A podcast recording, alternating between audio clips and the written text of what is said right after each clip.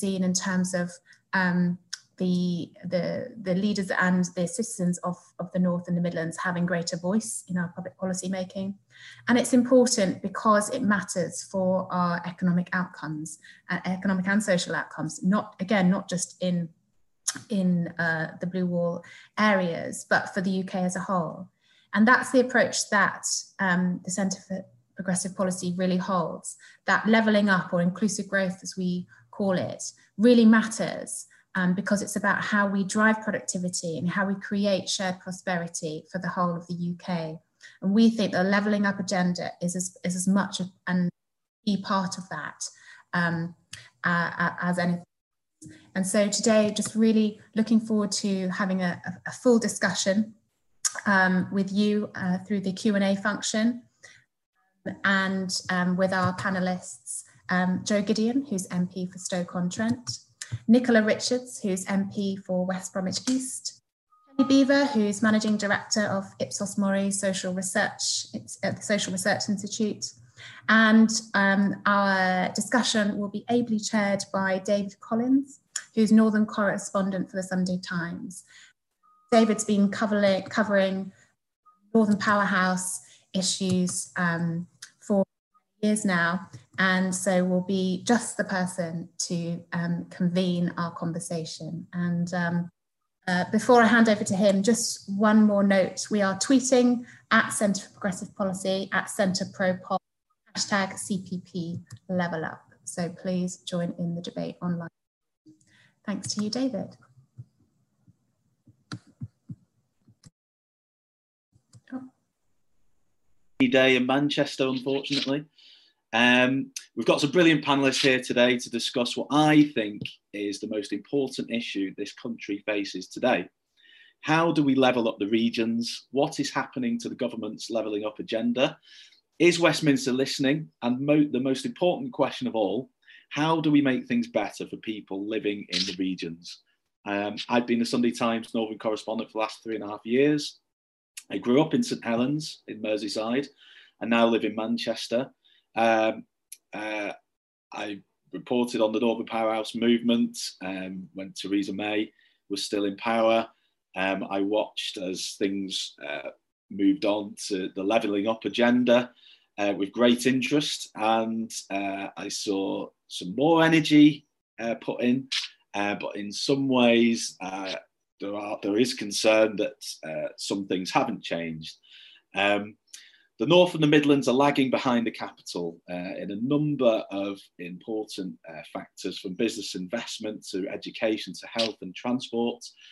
There is, in my view, an unmis unmistakable divide in this country, which has been recognised uh, by Boris Johnson's Conservative Party and his government. This divide seems even more stark uh, as the COVID pandemic currently hits the regions the hardest. Liverpool's hospitals are full. Uh, the cases are rising in Greater Manchester. And the Labour Mayor's stance against the government and its perceived unfair treatment of the North appears to be cutting through. Um, is Boris losing the argument in the North and the Midlands? Has the levelling up agenda been derailed by COVID? Or are we somehow missing all the great work being done by the Conservative Party? As to be fair, the media does have a tendency to focus rather on the negative. Um, so to explain all that, we'll be hearing from our uh, Red Wall MPs, panel of political and policy experts, and taking questions from our audience and questions from me as well. Um, so first, we'll go to uh, Kelly, uh, Kelly Beaver, who is Managing Director for uh, Ipsos Mori uh, Social Research Institute. Her team, I believe, helps explain government policy, uh, public opinion to her business clients. So Kelly.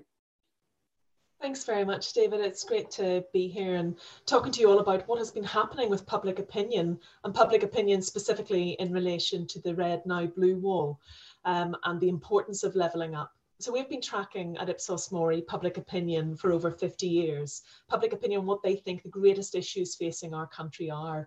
And right up until the point at which that red wall turned blue, the concern was largely around Brexit. You'll all remember the back end of last year when Brexit was top of the public agenda, followed by the NHS, of course, which has always been something that our public are, are concerned about. But when March happened and the Black Swan event of COVID happened, things shifted quite dramatically, and we have been tracking highest level of public concern around COVID uh, that we've than we've ever seen. It is the top issue, bigger than any issue that we've seen in the past. Below that, now we see Brexit rising up. And what's key and different and has been for some time between those northern constituencies and the concerns we see there versus those in the southern parts of the of, of England, it's really around the economy and unemployment. And those those issues have always been tracking higher in the north of England and, and lower in the south. But actually, as a result of COVID, we are seeing that uh, exasperated. And so economic distress is really rising in areas where the Conservative manifesto pledged to level up. Things like jobless claim rates surpassing the Great British average uh, in many of those new blue seats. And we know that in areas like Redcar, Burnley, Heywood, West Bromwich East, Northwest Durham, that the economic impacts have been hitting uh, quite hard. Levelling up was always going to be a significant ask, but it has been exacerbated now by the effects of COVID 19. COVID has done some things that we, we know will be around for the longer term and others which we're not quite sure whether they will whether they will continue beyond the next couple of years. But what it has clearly done is laid bare some of the real societal challenges that we face that we have always known existed, but couldn't see them as clearly as we can today. So one of those being the fragility of our public services, but the other is clearly the inequalities in our society, which includes and really drives home the importance of this levelling up agenda. As David mentioned, that some of the northern areas have been hit uh, particularly hard by COVID, not just by health uh, from a health perspective, um, from hospitals filling up, prevalence rates rising, R rates rising quicker than they did in the south, but also economic impacts. Um, but it is not just the, the levelling up in the north-south divide that has been exasperated and really had a spotlight shone on it. Other parts of our structure and the inequalities around uh, race inequalities and also those higher income uh, individuals versus those sort of poorer household, key worker households, where we've seen COVID really exasperate and shine a spotlight on some of those inequalities too. But back to the north-south divide. And when we talk about levelling up, there is a question about whether that is still top of the public mind. Are they still thinking about it? Is it still a concern? Actually, we've spoken to businesses about this as part of our Captains of Industry work over the last, well, between March and July of this year, really. And we've, when we talk about the North and the Midlands, we need to be really clear that we're not talking about a homogeneous unit that operates independently of the rest of the UK and businesses recognize that sort of nine and 10 of our captains of industry say that a northern powerhouse will be really important in achieving a strong British economy. And they're telling us this not pre COVID, but during the COVID pandemic. Uh, they understand the importance of a flatter economic geography where we don't always see a big peak in London and the North always trying to catch up eight and 10 of those captains of industry, again, these are the top firms uh, in the UK, are telling us that government should focus on investing in the regions, such as the north of England, because growing those areas and reducing inequalities will be good for all of the UK. And this is compared to business leaders that tell us invest more in London. It's only two in 10 who believe that's the case.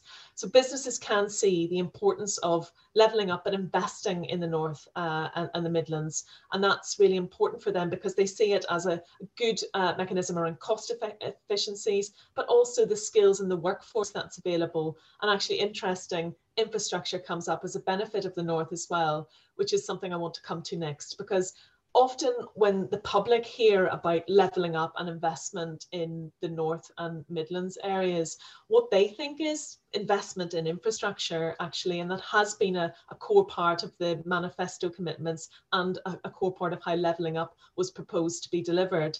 So there's clearly uh, continues to be a perception that the north of England has been disadvantaged when it comes to the fair share of investment around infrastructure. And we know that infrastructure is an issue that the British people feel passionately about. Two thirds of them think we're not investing enough in our infrastructure. And they expect that government will use infrastructure as a mechanism to build back better after COVID. So again, seven and 10 tell us that that's important and they want to see government make that investment. But it's not just in the public minds around infrastructure by way of rail and transport infrastructure.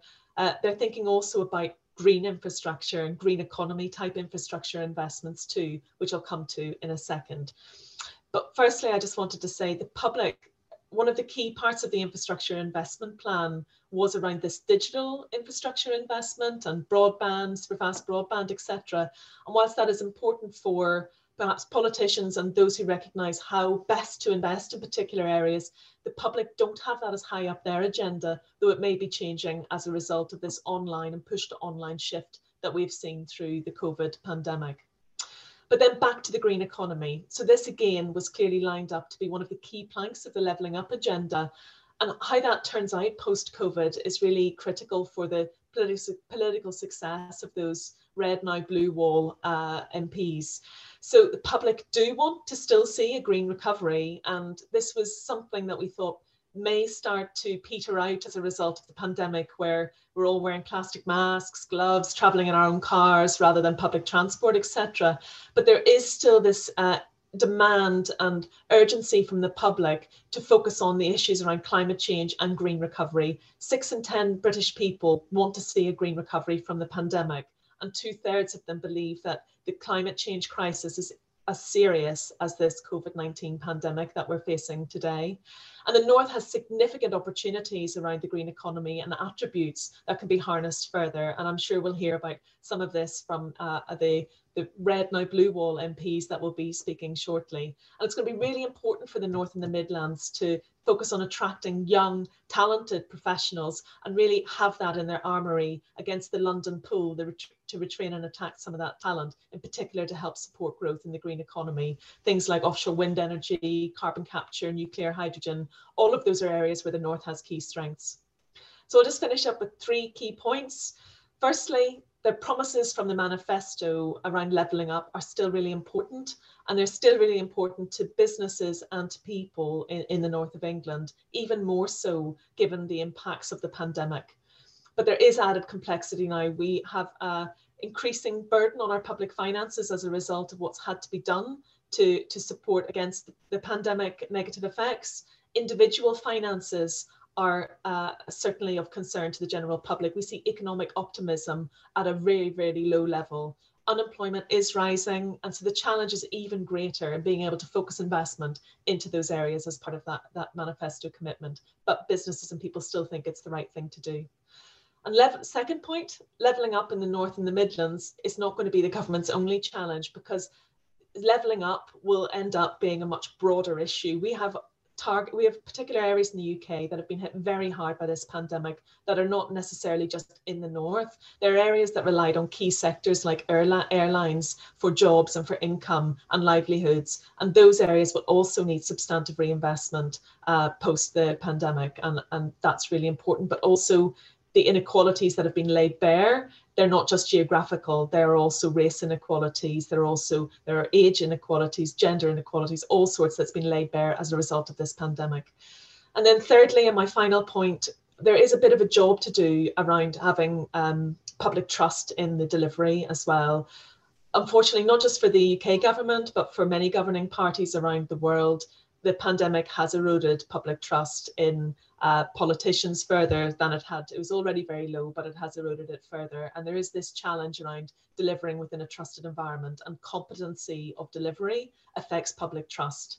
Um, and so there's a real uh, important aspect there to really consider how can we rebuild public trust in our ability to deliver against agendas like the levelling up agenda um, and where power sits and how decisions are taken and where decisions are taken is clearly a key part of that. And I'll just leave it there.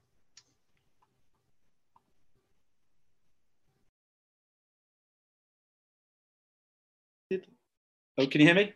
Thanks, Kelly. That was brilliant. Um, some really important points there, I think. Um, uh, you know, one thing that is often lost, I think, by reporting, uh, particularly from London's media, is the idea that the North isn't one huge blob that is exactly the same of the same issues. That um, you know, the issues of Harrogate are not the issues of Tameside. Uh, you know, the issues of um, Stoke on Trent are not the issues of, of, of, West Bromwich. So I think that is important. And also, I think the point on the uh, nervousness around unemployment is is a big thing that I'm picking up on um, on the ground. That um, you know, which has caused particular anxiety with the government's finance package and, and the furlough scheme.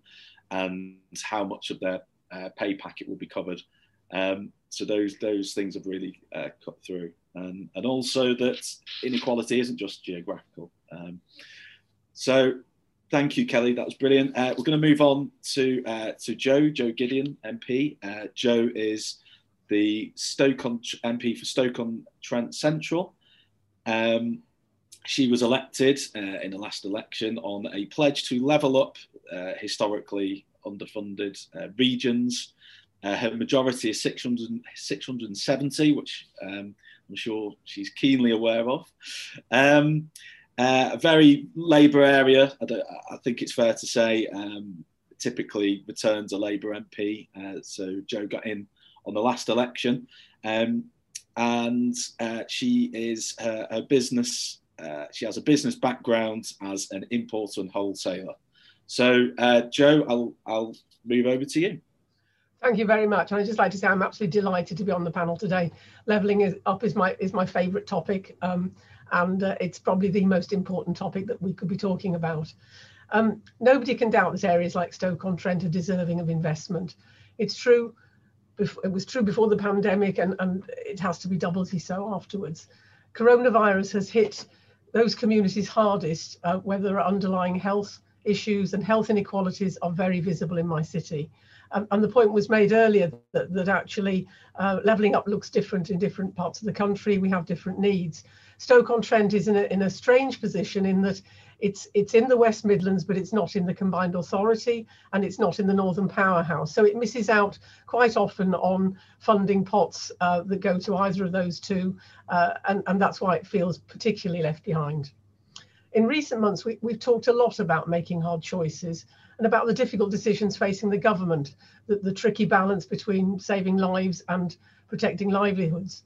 And I think that this global health crisis has really shone a light onto some fundamental building blocks of our society. It's forced us to question what really matters, how our social structures operate, and where government should prioritise investment in order to deliver on the levelling up agenda.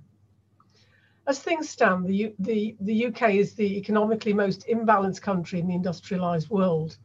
Income before tax and benefits is now 70% higher in London than the rest of the UK, up from around 30% higher in 1997.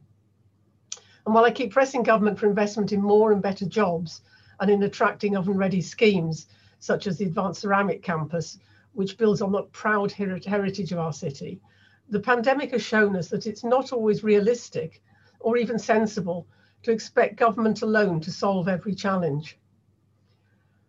What is clear to see is that in these difficult times, what really matters to us is having a strong and resilient community network to rely on. Time and time again, the, these community networks have proved to be the most efficient way of delivering government funding to those who need it most. And so when we talk about levelling up to boost our economic recovery, we simply cannot focus on the investment in our physical infrastructure. We must also invest in our social infrastructure, in our community assets and our third sector to deliver economic recovery that works for absolutely everybody. Since my election in December last year, I've made the case that nurturing civic pride is an essential part of levelling up.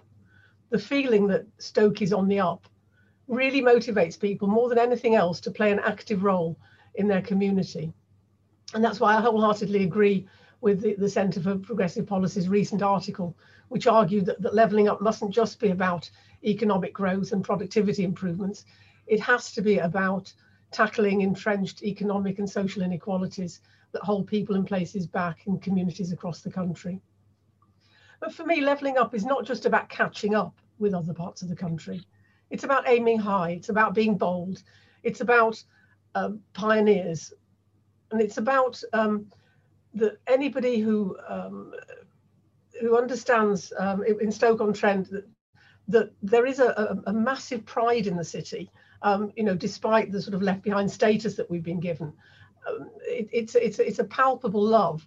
Uh, and the sense of, of place and belonging uh, is, is what binds communities. So in that sense, we are a really strong community.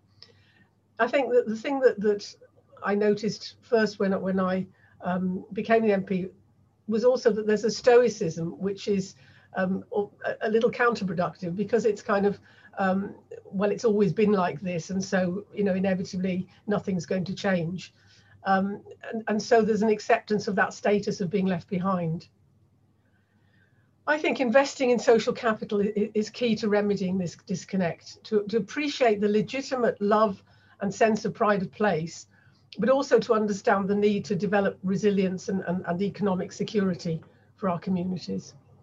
We need to invest in social capital based on effectiveness rather than efficiency, on citizens rather than consumers, and on community capacity rather than service provision. This is already understood by many local organisations. Um, for example, in North Staff's YMCA, who won the award for the best YMCA in the country, there's a, there's a fantastic community asset and they, they instill a culture where everybody understands that they have a talent and they uh, empower people to discover what their talent is. So leveling up is about investing in organisations like the YMCA who offer hope and who understand the importance of pride of place, whilst helping younger generations from the, the so-called left behind communities to realise they may not have a future as a, as a miner or a steel worker or even a potter in the same way that their parents and grandparents did. But they are instead able to develop the skills and the talent needed to work in the newer industries, such as tech, digital, we've talked about, energy, and advanced manufacturing. I think often the difficulty when discussing investment in social infrastructure and social capital is that it's not as straightforward or as clear as, as investment in physical infrastructure. And in many cases, I think we need to revisit our current funding models, particularly those that, that favour areas with, with greater bid writing capacity and models which set local groups up in competition with each other for funding. Uh, I, I, I, find that is never helpful when you're looking at a, at a community asset base. I think we need to ensure that we are investing in a, in a, in a hybrid model of social support, of community support, which, which incorporates government funding, philanthropic donations, and volunteer engagement. This worked incredibly well during lockdown. Um, and I think our challenge is going to be to sustain that form of collaborative working once we emerge from the pandemic, um, because it'll need a, a complete recalibration of our support mechanisms to make them sustainable. And there's something else that, that I think is really important. We touched on um, building back better and the green economy. So in Stoke-on-Trent, we have a, a, wide range of natural assets, uh, which, which absolutely deserve to feature in its future. The waterways, which for many years were neglected and polluted, are now being restored through schemes such as the Staffordshire Wildlife Fund's Nature Recovery Network or the excellent volunteers of the Canal and River Trust. Um, but many in the community really un unaware of, of the asset, the River Trent and the canals that run right through the heart of the city. Environmental projects are vital to enabling a shift of perception in many parts of the city where people still view uh, Stoke as, as a post-industrial wasteland to create that greener, cleaner and much healthier future, which is full of opportunities for the next generation of young people. I think it's the time now to be brave if we want real change to find lasting solutions in areas of social inequality, we must be prepared to trust local champions, to grow the capacity of our communities, and to invest in our social infrastructure. Thank you, Jo. That was brilliant. Some, again, some really important points there. Um, I think um, one of the most critical points actually is that your area doesn't uh, come under the combined authority, so it doesn't yeah. get investment, which I know a lot of areas uh, across the North and Midlands also suffer from. Uh, you know, Lancashire, Cheshire, their neighbours all have this extra funding and investment yeah. which they miss out on because they don't have a devolution deal in place. And and why not? Uh, you know, they've had the years to get round to it. So, um, and also the idea that government can't be expected to do to do everything. Um, you know, what is the role of private the private sector in this? Um, I know in Greater Manchester they've had some success in social enterprises and getting businesses to invest in schemes that um, that the mayor's office has come up with, um, but there's not enough of it. So I think that that, that is a really important point as well. Um, just to remind everybody, uh, uh, to ask questions, do please, if you're watching this, ask questions via the, the Q&A chat function. Um, uh, we've got them here now to talk to us, to answer our questions. So do it. Do please uh, ask the questions while we have them here. Um, we're going to move on now uh, to Nicola Richards. Uh, sorry, uh, Nicola Richards, yeah, MP for West Bromwich East. Um, uh, she was uh, first elected at the last general election, uh, uh like Jo. Uh, she has a majority of 1,593, according to my uh, Google searches. Um, and again, quite a late Labour area, usually returns a, a, Labour MP, I think it's fair to say. And Nicola is a staunch supporter of the government's levelling up agenda. So over to you, Nicola. Thank you. Um, so I'd like to just start off by saying that I completely agree with Jo when she said that feeling like your area is on the up is the most inspiring feeling for for an area. And collectively in the West Midlands, we've been feeling that way for a while, thanks to devolution um, and and having a really good mayor that understands the region um, and you know it's it's been really good to have a good starting point for us new MPs to come in and, and build on with him. Um, but you know West Bromwich East has some some really deep rooted issues um, and it's and some really big challenges. And it's one of the reasons why I wanted to stand in this seat having grown up in the black country. I wanted to you know play a part in in in trying to change things um, but despite the Black Country driving the Industrial Revolution, Sandwell is now the 12th most deprived borough in the country.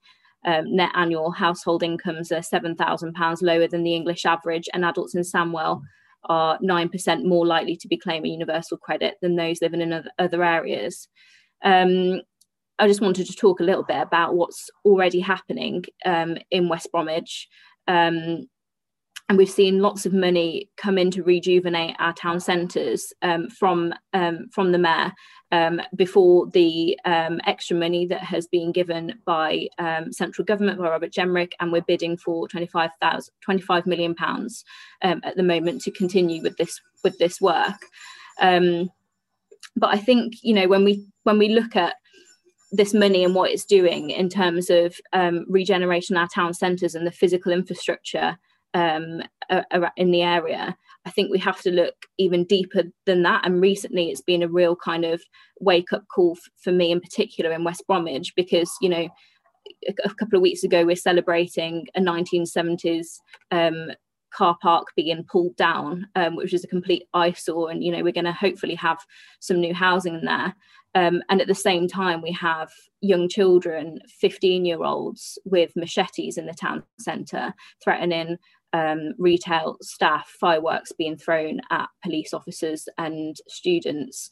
Um, and it just really shows some of the major issues we have in terms of aspiration, um, education outcomes. You know, what is it that's leading people in the area, and not everyone. It's a, it's a small amount of people, um, but what is making this happen? And you know, we can we can invest this money into our town centre and make it the most wonderful place to go but if someone doesn't feel safe there then you know it's not it's not good enough. So i think that's a really good indicator of some of the, the problems that that we we have. And it's not just about the physical in, infrastructure in our, our town centres and transport although it plays a really big part in showing you know being evidence physical evidence that we are investing in and the area is changing um, but I think you know we can't shy away from these challenges and pretend they don't exist, and and that's why you know the levelling up agenda is something that I wanted to get behind, and I'm I'm really proud we're doing. Um, you know, COVID has exposed some of our structural weaknesses. Um, we could never have planned for a, a, full, a full shutdown of major swathes of the economy, um, and I think it's just you know important to note that some of these issues like unemployment although it's going up in in West Bromwich, it is it has been high for years. This isn't a new problem for us. And one of the most inspiring things um, that I like to do is go into the job centre in West Bromwich, which are fantastic. The staff there are incredible, and the work coaches we have are. I, really think it, it transforms the work of the DWP um, because having someone there to walk through the journey of of someone with training finding them a job that suits them um, and want, making them want to stay there that's so important. And i think you know the whole the whole outlook on what job centres are are providing has completely changed in the last few years. Um, and i think it's um, you know it's a good indicator that we can we know what to do to get over this but obviously that relies on jobs being available and that is um, a major concern. But again that isn't a new issue in in the west midlands. You know we're traditionally um, have a lot of manufacturing businesses um, and while they've been very well supported by the government and i know they're also grateful for the furlough scheme and the loans that they've been able to access i've been really disappointed by locally the amount of energy that goes into investing um, in to attracting this new investment, um, which creates jobs and local opportunities for young people. Um, and I think you know that if there's only so much a member of parliament can do to to try and change that, but that is that's the kind of area that I represent that has been represented by one party for a very long time and needs an injection of some aspiration and and change. So some of the things that I've been working on for the last um, few months before COVID, actually, we were focusing on health inequalities because I was really struck by data after meeting health bosses in the in the area about how um, our high levels of childhood obesity in the West Midlands and Black Country in particular has such a major impact on the child's life and their, their, their whole life. Um, it causes major issues with self-esteem, which has direct impacts on how well they do um, in their education and then the rest of their their career um, and that's just that's just one element of one of the problems that we face but covid has really shone a light on this actually high levels of diabetes in in the west midlands and the black country in particular too. So there were there were lots of um, social issues and i know there's you know it's always amazing to go into a local school. In particular, I've got one called Yew Tree Primary School, fantastic, and they're so driven to try and change um, the way that families live. And they, you know, I know they want a farm on their in their school um, to to show you know young children where food comes from and how to eat healthier. Um, and there's local initiatives like that, but we have to. You know, we have to take all of this into consideration when we're talking about levelling up. It has to be about health um, as well because it has such an impact on everything else that we do. I'll leave it there. Thank you. Thank you so much, Nicola. That was that was brilliant. It's real uh, on the forensic on the on the ground info there. Um, um, and awful to hear about the problems of Sandwell um, and problems of antisocial behaviour as well. I think uh, the police uh, in the northwest actually just released a letter um, uh, talking about the lockdown on Thursday, saying that they, are anticipating um, high enforcement levels and um, think this is a this is a big problem uh, in in in the red wall and in the north and in the regions where um, young people feel like they don't have the opportunities perhaps that uh, people in, in London might have. And what is the government uh, doing to, to increase those opportunities? Um, we're going to go now to uh, to our interact, interactive chat uh, phase where we're all going to talk about uh, all all the uh, issues of of the regions and leveling up. Uh, we've got some lots of questions now coming in. Um, I'm going to start just with a very broad one, something that I'm interested in, which is the uh, NRG. It's a Northern Research Group that have just been formed. Um, Jake Berry's uh, taking the, the, lead on that, and they put out a letter last week. Um, uh, that was really putting a bit of pressure. I, felt on on Boris Johnson that uh, that the levelling up agenda cannot be forgotten during this uh, pandemic, and that it has to stay at the top of the government's priorities. Um, where do we all stand on the NRG? What should it be doing, and uh, and do we support it uh, in the case of uh, of our MPs here? Um, I'd like to first go to to to Jo to see what her thoughts are on the NRG. Yeah, so so I was I was invited to sign the letter, and and I didn't um, because I felt that Stoke on Trent is very clearly in the West Midlands, and and the NRG is very clearly a, a you know a, kind of Northern Powerhouse and Northern MPs based organisation, and I do think I do think that we have a a slight challenge when we define uh, we, we, talked about it earlier leveling up as a north south divide thing or as you know because there are clearly pockets of deprivation in every part of the country. I mean, I moved up from from Thanet in East Kent, and the levels of deprivation there are as great as as, as in parts of Stoke.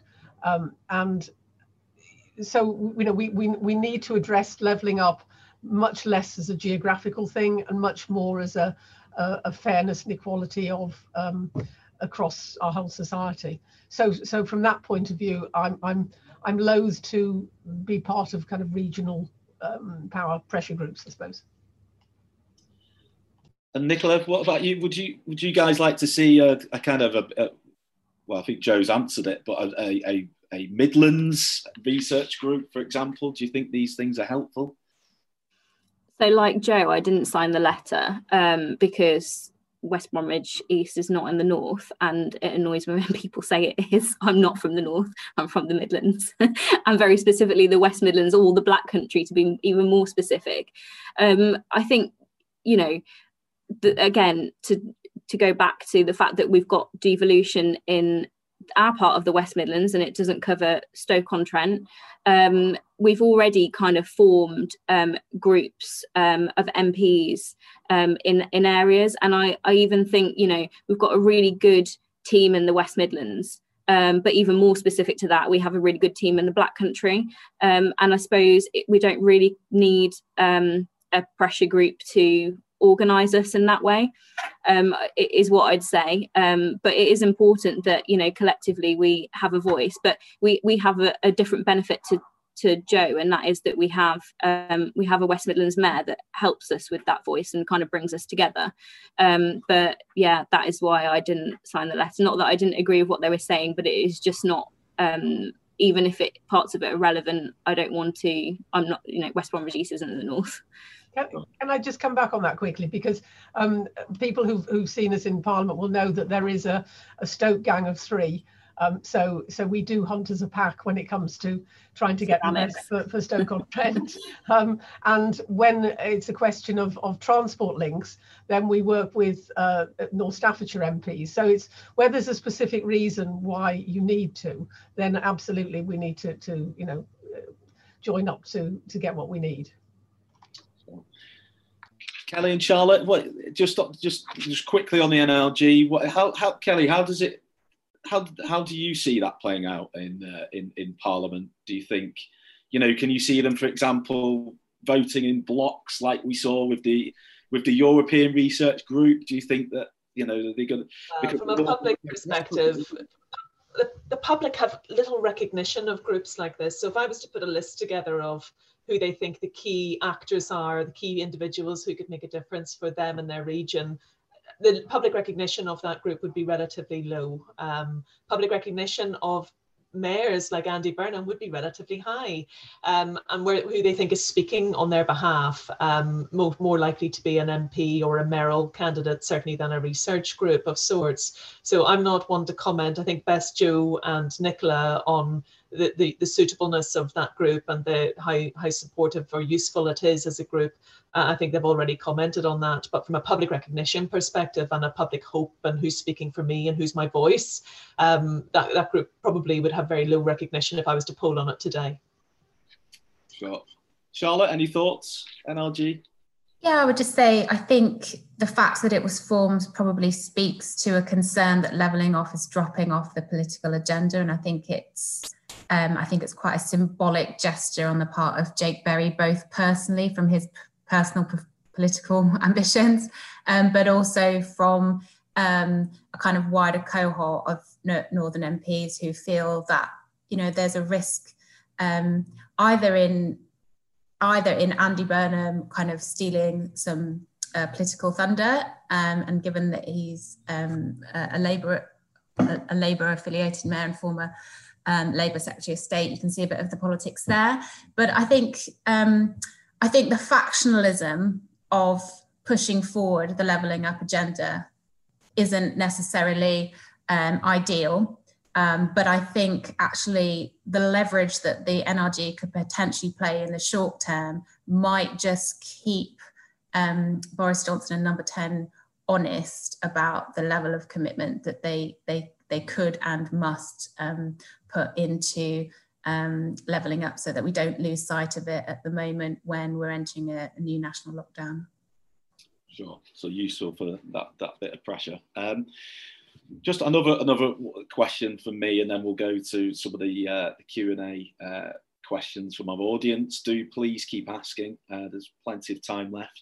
Um, devolution. Uh, a lot of people highlight devolution as really the way to level up. You know, devolve power, devolve money uh, into the hands of local leaders like Andy Street, who, who who's made headway in the West Midlands and is, I think, listened to actually by government.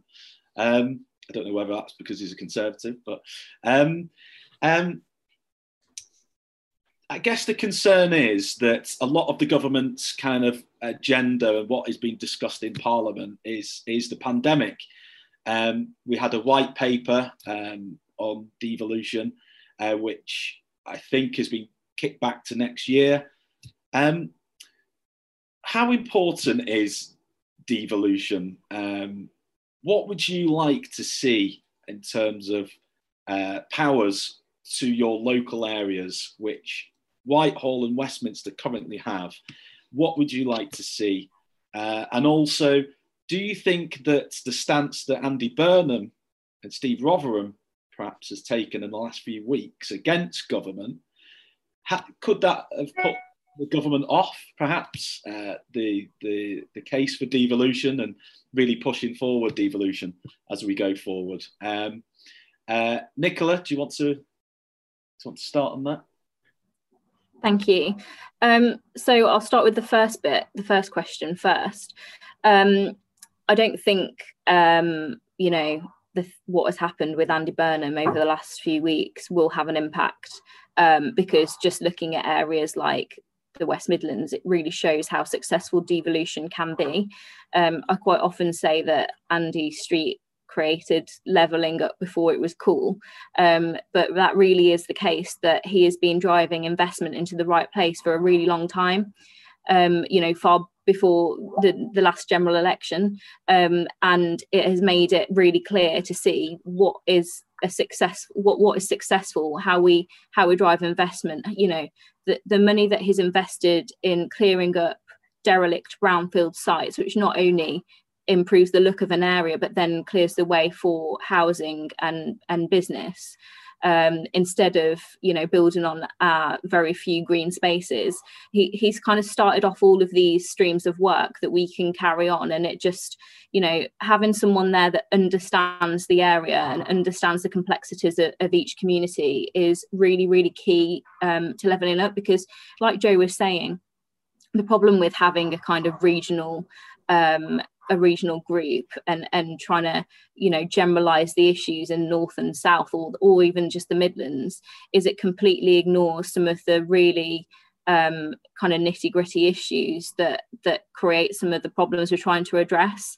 Um, so I, I, I think without banging on too much about how great I think Andy's been um, it's it's it's just really important to have have that local knowledge. But i would say um you know i think there's a lot of people perhaps not um, enthusiastic about the role of police and crime commissioners and particularly in the west midlands at the moment i'm not entirely happy. Um, and i think to me the only difference that we should have um, devolution wise is for police and crime commissioners to be combined with mayors everywhere um, because some of the work that the mayor is already doing around um, young people and his mayor's mentor scheme, which is fantastic, where you've got you've got people in all kind of walks of life and all in all kind of um, jobs and careers advising young people in the west midlands how to get on in their life to connect that with the kind of you know tackling youth violence and crime i think would be even more successful and given him that power could create something really good and i think that's you know something that areas like West Bromwich could really benefit from. So that's my only kind of um, caveat on on devolution. Thanks, Nicola. Just a quick, just a quick one before I go to Jo. Do you think uh, do you think Andy Street should have been on Cobra during, you know, as as as mayor of, of, of your region, your region might have had a bigger voice and a say if he was sitting on COBRA during this pandemic? Well, I think it's important to always note that COBRA literally just stands for the meeting room, and many high level meetings will have gone on, um, and he will have had meetings with. Um, with various people, I know that he is always in contact with the Secretary of State for Health. So I think um, focusing on just one name of one meeting is doesn't show the full range of um, conversations that he's involved in, and many other leaders will have been involved in. Sure. Uh, Jo, um, just the, the, same question really on on devolution. Um, your area doesn't have it currently. You were saying that you know you, you, you need that money that that, that comes with devolution.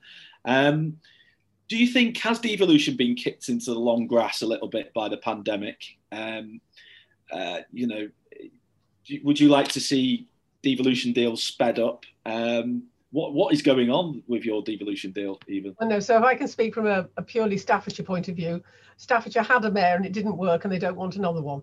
So it's quite simple that that um, i suppose um, there was a, a, sense of relief that that you know it, it has has been pushed back a little bit.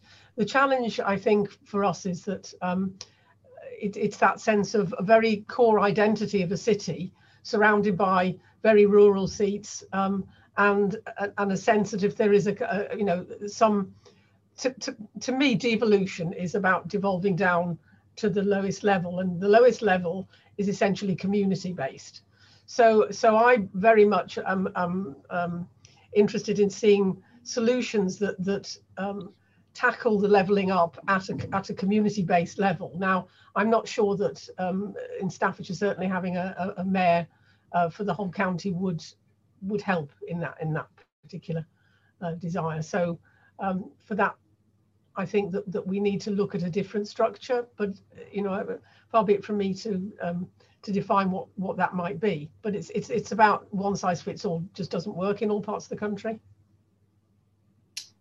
Sure, that's a really, it's a really good point, and, and it's interesting in. Uh, Liverpool is quite a varied um, area for devolution. You know, the problems of St Helens are not the issues of Liverpool, and it's interesting how Steve Rotheram has that challenge of kind of a broad brush, um, uh, you know, policy over over what works for, for all those areas.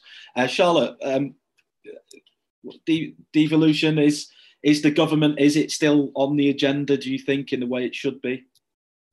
Well, we've seen the devolution white paper get sort of kicked into the long grass. I mean, and this was an initiative that was actually in Theresa May's first um, election manifesto back in uh, 2017. So it's um, it's forever promised and has not yet been delivered. Um, but um, I think that's only symbolic of kind of the stalling around devolution that we've seen in recent years. Um, and you know, whilst um, people on the panel have talked really enthusiastically about what devolution has brought. I mean, I'm sure Andy Street, Andy Burnham, and others would, you know, be welcoming a whole set of additional powers that would enable them to respond to COVID, economic recovery, and a whole host of other things as well. So we really need to get back on thinking about, you know, how we can make our governance arrangement work for people and places across the UK, across England in particular.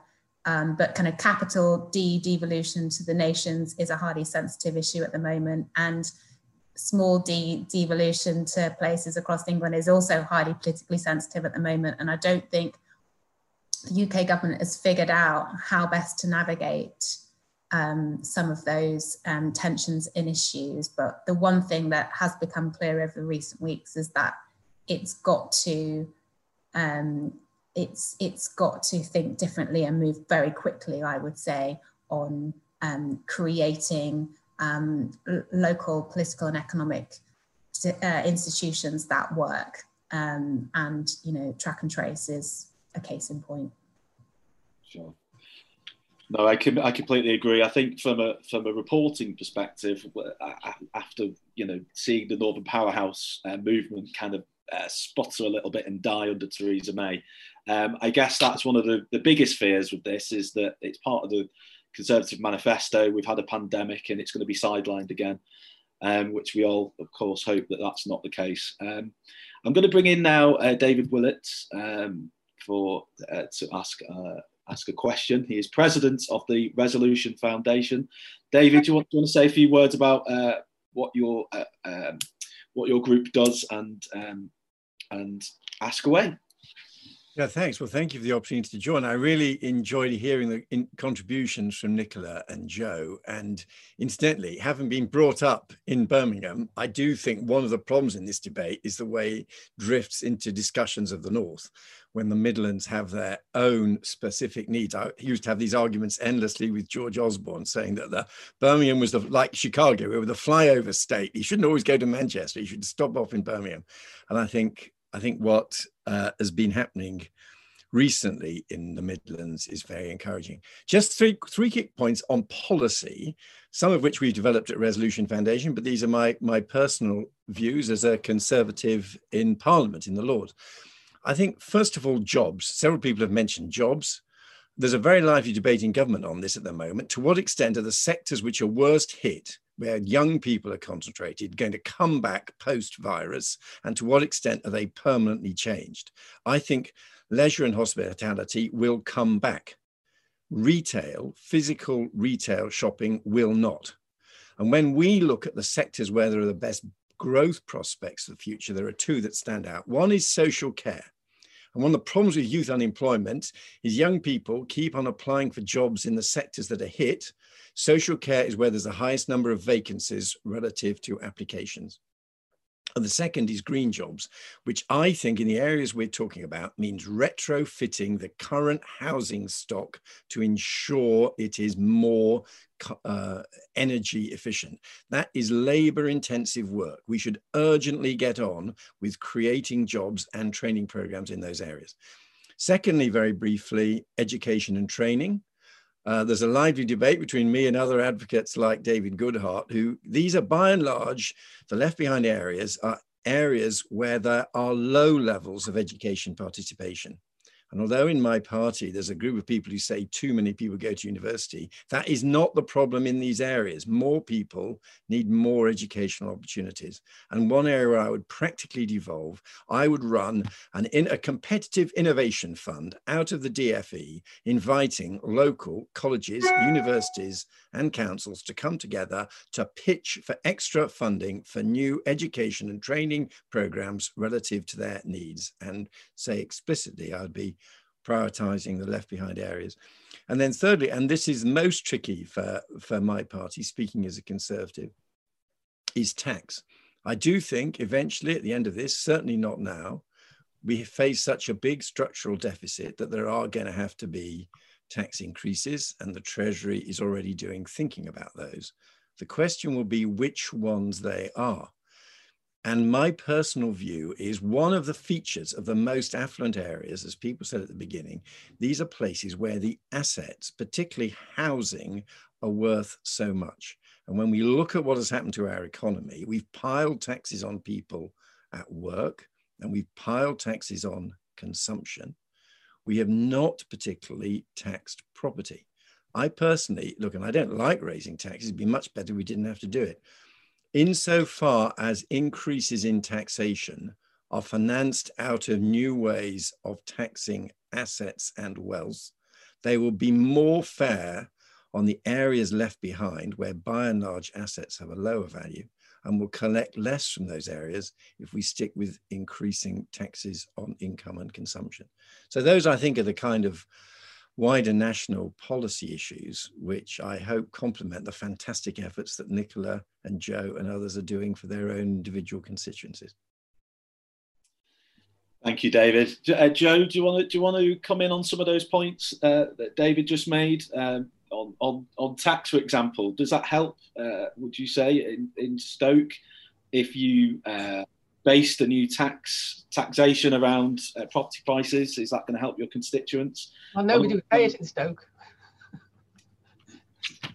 so, so um, house prices and, and, and land values are so low that, um, as I say, from from the point of view of of uh, it costing people, um, and they would benefit. So uh, you know, I wouldn't I wouldn't speak against that. I did want to speak though about the the opportunities with new new jobs and new sectors that, that David highlighted because um, it, it's absolutely right. So for instance, we we've had uh, the, the, the very first um, heat skills district heat skills academy open uh, a couple of years ago in, in Stoke-on-Trent and we have a, a, district heat network so i'm very keen to see us being at the forefront of, of the, the, the green recovery um, and I think that there's a, a lot of opportunity um, for for jobs um, in in that area. Um, but yes, I mean he's also absolutely right that the some of the the sectors that are not going to come back as, as strongly. High streets have been suffering for, for years, we know that. And so a, a, a fundamental redesign of our of our high streets, not just uh, making them smaller and turning them into um, residential units, which the, the new planning act will um, will help facilitate. Uh, we also need to look at um, broadband connectivity because if you then um, decide that you're going to run a, a, creative business rather than a high street shop in in the centre of a town, you need your 5G or you know you need to to be sure that it's coming sometime soon. So um, so we've been looking at at the whole question of of connectivity and um, um, Silicon Stoke is is a, a buzzword around Westminster because we feel that that, that will enable young people to, to be able to train into the jobs of the future. Yeah. So, Nic- Nicola, um, on on jobs in in in uh, West Bromwich, uh, obviously you know hospitality is going to be really hit. Um, what is this, what is the solution there in West Bromwich? Do you think? Um, so in terms of in terms of retail, um, you know, it would be the same everywhere that it's been in decline for for a while, and that's why the investment, the new investment going into our town centre, isn't isn't about the traditional high street. It's about offering something different, about more housing, which we really desperately need um, in in the area. And when you look at some of the things that are coming down the pipeline with HS2, for instance, which will put Sandwell put West Bromwich about 45 minutes away from London, which is incredible. Um, and that's all well and good, but we need houses for people to live in. And again, property prices are really quite low um, in in parts of my constituency. Um, but we also need jobs, um, and, and this is where you know there are there are some there are some exciting industries and things happening um, in in the area, um, but so much more needs to be done. And I'm constantly meeting businesses that want to expand and create training opportunities um, on a bigger site, and the council just don't support them staying in the area, which is just so frustrating for me. And there's so little I can do about it.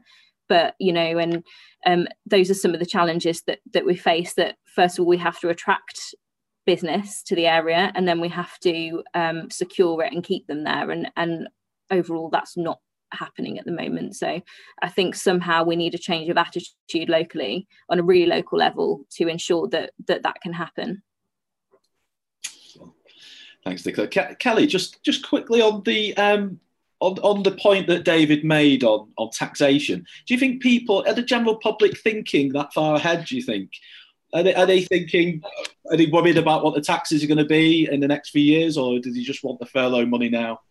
Well, so uh, as you know, public public mood and, and concern does uh, change over time, and at the minute, the coronavirus and the unemployment and economic effects of that are riding high in public concern. But that's not to say that the British public are not devoid of an understanding that the money does have to come from somewhere. And we've recently conducted some work with the London School of Economics, actually looking at public views toward taxation, because as I said earlier we are acutely aware at this time of the lack of resilience of our own public services and the need to invest in those in the future. And the British public do support paying more tax to fund rather than to cut for public services. And as David mentioned, um, wealth tax is actually the most popular tax. It's always, yes, tax those earning slightly more than me or having slightly more income and slightly more wealth than me, but it is the most popular tax when we talk to the public about increasing and funding more public services, more, more popular than things like council tax, capital gains, income or VAT tax. And um, so that that is something that, that the public are open to. Charlotte, on the top on taxation, I'm just fascinated by this point David made on could you base a, tax around around property value? Um, obviously, that's not going to would play wouldn't make Boris too popular in Middle in- England necessarily. But um, do you think that's the way forward? Well, I mean, I hate to say, but the, the Tories have been burnt by this before in the past. And I know in our audience, we've got Caroline Slocock, who can probably speak to that quite, quite well from a civil service perspective. But look, I mean, I think where are we in the electoral cycle? We're looking ahead to 2024. Conservative Party, we're rightly thinking, how do we find a way of both kind of shoring up the financial the you know national finances off the back of the, the high cost of COVID, whilst trying to kind of get the timing right so it's not so close to to the to the next election. Um, I think you know the, from a policy perspective, what David describes is you know sounds you know sensible, but I think the politics of this are just going to be factious. So I think actually um, Kelly's insight on where the, the public might be willing to go um, from a national um, taxation basis is, um, is, is most insightful. And I think we should reopen the, question, the question of fiscal devolution and think about if we are kind of getting our political and economic institutions kind of fit for purpose, um, you know, subnationally, actually what tax raising powers might go with that so that people can at least see how their money is raised and reinvested locally. I couldn't agree more on that point, actually, Charlotte. I think a big thing, certainly in Greater Manchester, the Northwest, is that people rightly or wrongly perceive their taxes as going uh, down south and being spent in, in London with schemes like Crossrail and things. And that is one thing the Labour mayors have, have positioned themselves really as creating this beast of Whitehall, um, which uh, you know has has um, has truth in it, perhaps, um, that we do see more investment per head in transport uh, in places like the southeast than we do in the regions. Um, I'm just going to bring in, uh, I think we have Caroline Slocock, who is uh, director of the Civil Exchange. Um, I believe I'm right in saying, she'll correct me if I'm wrong, she was Margaret Thatcher's private secretary once upon a time. Um, uh, Caroline, would you uh, like to introduce yourself and, and uh, ask the panel what you wish? Yes, um, yes, I was uh, uh, um, a long time ago. Um, I also worked uh, for, for nine years in the Treasury and I invented the current public expenditure system, believe it or not. So um, I've got many different perspectives on this. And my question to the panel is what do you want government actually to do? And I just want to give my own kind of proposition, um, which you can agree with if you like, um, to make that simpler. Um, I think there's a need for a very large investment in social infrastructure. And um, it's great to see Nicola and Jo uh, speaking very powerfully about the various dimensions of social infrastructure, the way in which it builds human capital, uh, it strengthens communities, the way in which it feeds into things like health, which has been so apparent uh, in the COVID crisis. And um, social infrastructure is a, a very important piece of the investment that we need in this country but it is, uh, you know, government is blind to it, which is why we have seen so many cutbacks over the last decade as a result of austerity, because it has a very short-term perspective. And when I invented the current public expenditure system, we I moved out uh, capital in, you know, capital projects um, and kept them separate and I think we need to uh, recognize that social infrastructure brings very long term benefits in terms of social capital, intellectual capital, and health.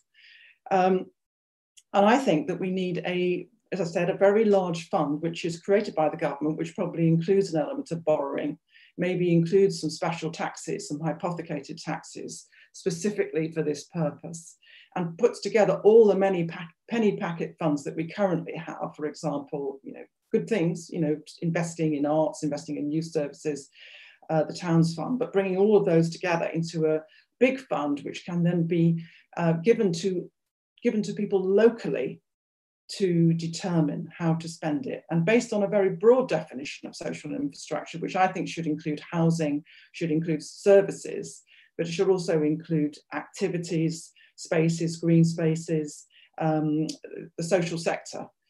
Uh, a very wide definition, but the decision should be taken at very local level. I'm not talking about combined authority level, probably, though they will have a hand in it, but it's sort of very local level where people really know what they need and, and don't end up, as has happened with many regeneration initiatives in the past, with white elephants, which are just the things they don't need, but which Whitehall thinks that they do. So what do you think uh, that the Chancellor should be doing um, in the next spending review uh, on this? And what kind of fund would you like to see in place? Nicola, do you want to answer that one first? Thank you. That's it's really interesting, and I totally agree. Some of the work that um, I've been doing is with the APPG for Left Behind Neighbourhoods, which has been really interesting to drill down on lots of really localised data of a particular ward in my constituency called Hateley Heath, which is one of the most deprived wards in the country. Um, and I think understanding um, what some of the root problems are there um, you know, definitely in terms of social infrastructure is is really important. And I'm not sure there's never really a, um, a really quick or simple solution. Um, you know, like some of the some of the data we found for this this um, the ward, which is quite obvious, it's not far from the town centre, that actually transport infrastructure isn't that bad. Um, so it's looking at what are the issues. Um, really interesting that the amount of antisocial behaviour reported to police there is really low and that isn't because it isn't happening it's because it's not being reported. So it's really interesting kind of drilling down into the um, really localized um, data about um, people's lives in that particular area um, to see some of the um, you know what it is that we we can do to help. Um, part of the research showed that um, that we've got significantly fewer civic assets there, which I think it's something like half under half the civic assets um, than on average in the rest of England in this particular area. So um, again, it's not it's not easy to know what the solution is and what it is that the government can do to try and, and fix um, a whole range of, of um, issues. Um, one of the things that I um, have been campaigning on is to get um, a youth centre in the area. And it was really tempting. And I think the problem is the reason why it hasn't happened and the council are reluctant for it to happen is because they can't decide where it would go. And there's always a kind of um, you know everyone wants kind of wants it central in the town centre where it's easy to get to. Actually it needs to be in an area like the one i've just discussed in Hateley Heath to provide opportunities and a safe place for young people to go. Um, and that's something that you know other organisations if they exist would do and they clearly don't. So you know i think the government's already put some funding into these things and it's about to be honest, where that funding goes to.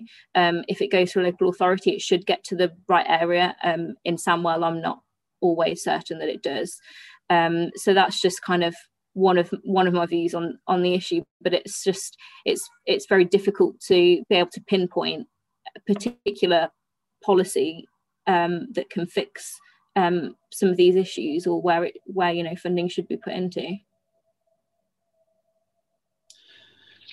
Sure, thank you. And uh, and um, Jo, do you, do you, I mean, this is an idea that's been kicking around for a while, isn't it? That um, I, I, think um, I think the 2070 Commission actually is is, is in favour of a, a, national pot, um, similar to what we saw in, in in Germany actually after the fall of the Berlin Wall, where they put in huge investment uh, to get East Germany up to speed.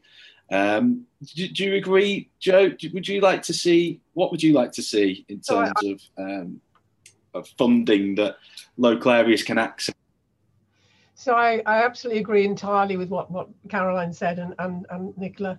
Um, and, and I think that maybe we, we, we kind of think that the Shared Prosperity Fund may in some way play a role in that.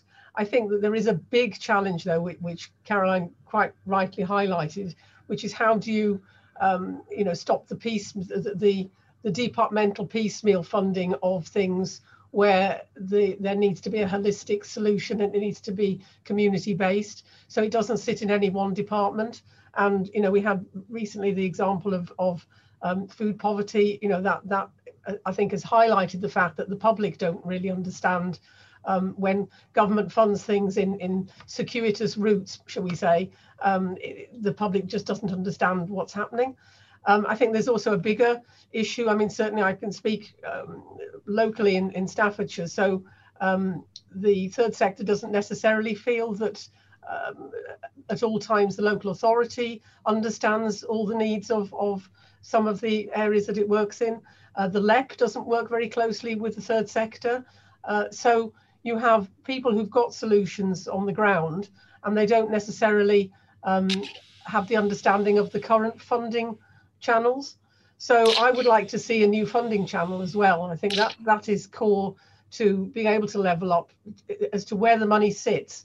It needs to be ring fenced for a, a very broad agenda. But then if it sits in the local council and it's and it's and it's not ring fenced, then it'll go to pay for the things that the council couldn't pay for because it didn't have enough in its reserves. So I think it's a, it's a, it's a, a massive challenge, and if we can solve that, then we've really solved levelling up. Okay, um, uh, we're just running out of time slightly, so I'm going to go quickly to Tony, Tony Smith, who is the head of strategic policy for the West Combined Authority. Um, uh, Tony, if you got a, a, a, point to make uh, to our panel and a question to ask. Um, yeah, very quickly. I just wanted to um, give a bit of a plug for a piece of work that we've done at the Combined Authority um, for the Mayor, who's already had many mentions in this uh, conference. Um, basically, we've we've done a submission ahead of the um, the white paper that everyone's talked about on devolution, which unfortunately has had to be put back to the new year, but uh, obviously is still a key part of this agenda for us. Um, we called it Devo Next for the West Midlands. I'm going to put the, the link in the chat so people can, can go to it, but it's, it's up there on the website. Um, because I think that the document actually reflects a lot of the points that people have made today. Uh, I think there are four four key points there. The first really important one is this is not just about economics and infrastructure investment. I think everyone said that. Um, it's absolutely critical that we, we have a, a, social aspect to levelling up as well as an economic one. Um, the second one is the point that Jo was making really strongly about communities and the importance of community empowerment. Um, and that again is reflected within, uh, uh, within the Devo Next document.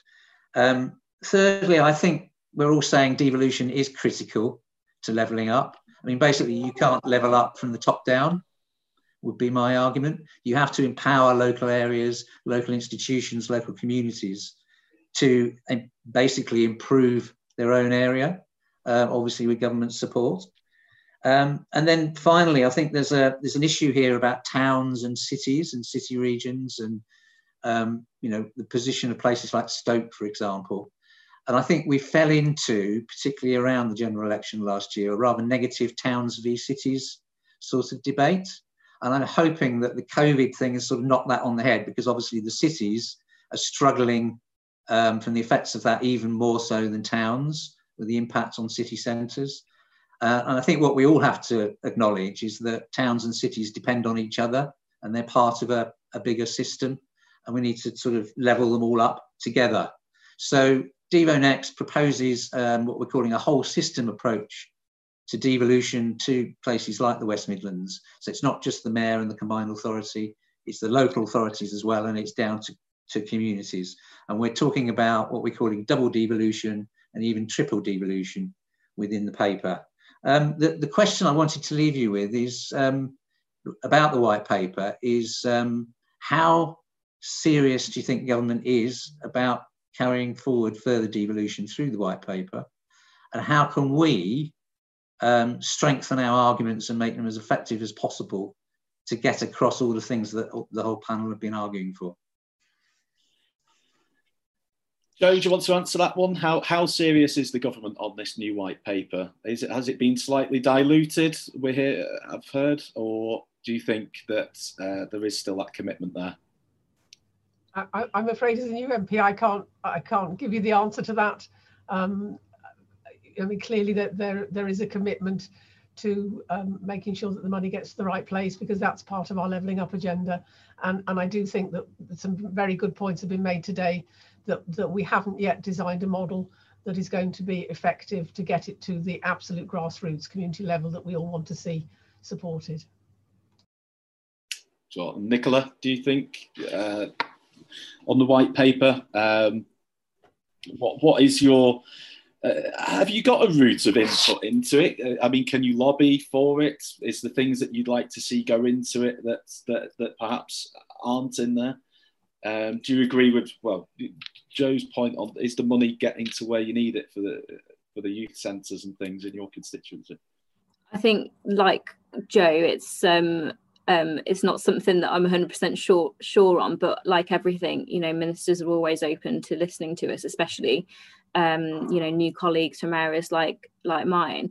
Um, but I think in terms of what combined authorities um, can can do to make their point even stronger you know a lot of this work will have gone on pre-covid and i think looking at looking at how devolution and further devolution could have benefited our response to COVID is a really good argument to make to government because you know we we had local um, people and organisations on the ground um, in some areas before um, before all of this happened that wouldn't have had um, you know any um, any kind of power over um, health. And health is a very strange and complex um, set of organizations in every area there are so many different kind of overarching um, um, powers um, that I think that's an interesting argument to make and to look at how how further devolution could have helped um, in our COVID response um, and and and going forward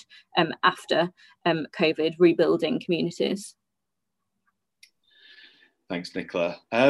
just uh, we've had quite a few questions that I'm not going to be able to ask them all, but I'll try and uh, get to a couple. I had one that came in on my Twitter, which I'm going to ask, um, and it's on uh, HS2. Um, there's been a lot of talk about HS2 being one of the big things uh, that will help level up um, uh, the regions. Uh, I know that Nicola, well, I, I, think she'll agree that, that uh, that it does, uh, since it helps um, one of her most deprived areas, I think, connect it with, with London. Um, there, there is opposition to HS2, but I think it looks like it's going ahead. How important is HS2? And is HS2 alone enough? Um, or do we need more around it? Do we need buses? Do we need local uh, commuter services? Um, uh, I'll go to Nicola first because she's already mentioned HS2, so I think it's important to her. Thanks. Yeah, um, I think you know the argument that I made to the Prime Minister after being elected was that if we are really serious about levelling up, then there is absolutely no way we could have scrapped HS2 because it not only is a really key driver for investment in the West Midlands, um, but also a really clear sign that we are um, you know, we believe in in the West Midlands and Birmingham, and that we, um, you know, that we we are we're investing in it and the people there. And you know, HS2 on its own isn't the solution to everything, obviously, um, but and and it won't be a quick solution to anything.